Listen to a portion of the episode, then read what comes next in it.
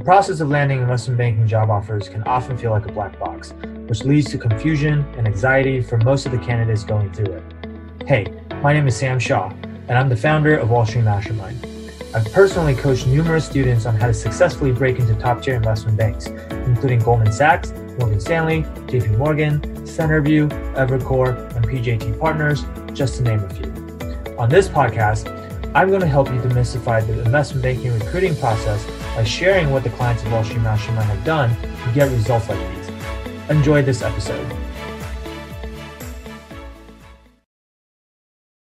I'm working with a uh, tech group and I talked to an associate and kind of asked the, I guess you could say the usual questions, right? Like, what's your choice? Why did you choose this bank? Kind of um, what it makes you excited about it. And uh, he you know passes me on to some other people and they pass me on to some other people. And it's mostly like in the like analyst associate realm. And at this point i've kind of know the answers to like why lazard for example or like why centerview and just the the i guess general questions. And there's not necessarily like the the reason for me to you know ask for referral or to ask for like the first round interview. Because i think i kind of have it at this point. You know, nothing certain, but uh, just kind of my feel from the situation. So at this point, it's more of like establishing rapport and making them, I, I guess, like me. Because, um, like I said again, all those general uh, answer questions have been answered. So, what would you say is like the best approach about going so? And like, if there's anything else question wise that I could ask to maybe get a little bit more information about the firm or like the deals, because I also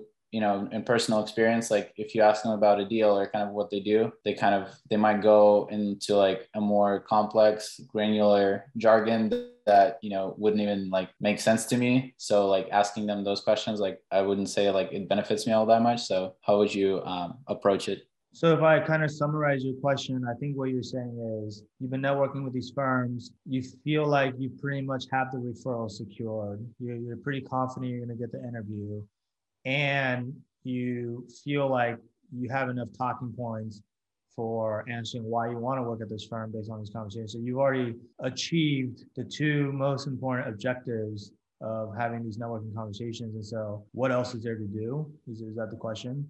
Yeah, pretty much. Okay. Because um, they just, you know, at this point, it's like, why do you like the firm? And they're like, oh, well, it's the people, it's like the big deals that you're going to be able to do. And then, you know, they kind of give me like some anecdotes to talk about. And you know like I, like you said those points have been covered. Yeah. I mean look i think what i always tell everyone is this. Your first and foremost your most important goal is to get the referral. So you have that. Second most important goal from networking conversations is to like get like good solid talking points so you can answer why you want to work for this firm. So it's not just like coming from you it's coming from what people they actually told you right? Once you've done both of those things then like then I would probably just and if you're confident that you have those things, then I would just go work on doing the same things with other firms. Unless you're saying you've done this with all the firms that you're targeting, then um, then I guess you can stop networking. But honestly, like to be honest, I've never I've never really seen someone tell me like um, oh, I'm done networking. I don't need to networking. Like I don't know, right? And like yeah.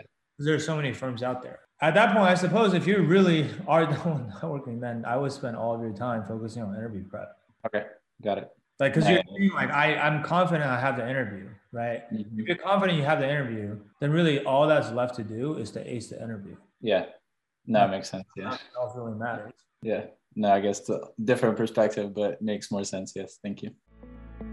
Thanks for listening to this episode. Interested in discovering how you can get personalized one on one coaching from Wall Street Mastermind to help you beat out the massive amount of competition out there? Head on over to www.wallstreetmastermind.com slash apply. And the street is abbreviated to ST, so it's really wall, stmastermind.com slash apply. And our team looks forward to speaking with you.